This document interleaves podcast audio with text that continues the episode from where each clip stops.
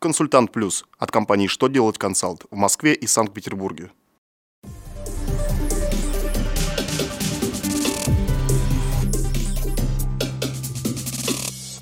Добрый день! Для вас работает служба информации телеканала «Что делать ТВ» в студии Ольга Тихонова. В этом выпуске вы узнаете, какие изменения ждут плательщиков налога на прибыль, какое наказание грозит за отсутствие реальной финансово-хозяйственной деятельности, кто получит единовременную выплату в начале 2017 года. Итак, о самом главном по порядку – Федеральная налоговая служба России разработала проект новой формы декларации по налогу на прибыль, ее электронный формат и порядок заполнения.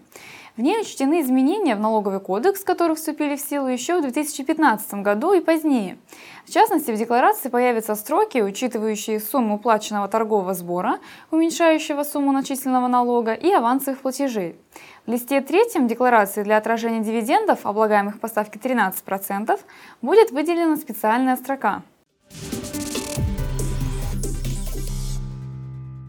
Арбитражный суд поддержал позицию налогового органа о неправомерном включении налогоплательщикам в состав расходов по налогу на прибыль, неподтвержденных затрат по договорам с контрагентами и о необоснованном предъявлении к вычету сумм НДС.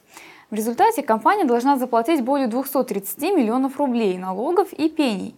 Суд решил, что налогоплательщик необоснованно завышал затраты при строительстве и применял налоговые вычеты по НДС.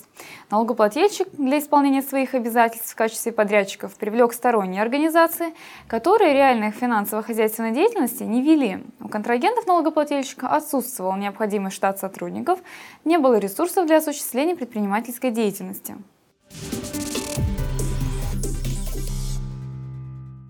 В Госдуму поступил законопроект документа о единовременной выплате к пенсии.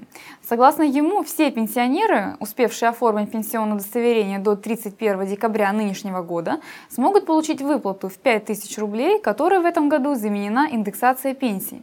Начало выплат планируется на январь будущего 2017 года. То, в каком порядке они будут производиться, призван определить Минтруд. Информация об этом появится чуть позже. Отдельно указывается, что с 5000 рублей, положенных каждому пенсионеру страны, не будут удерживаться налоги.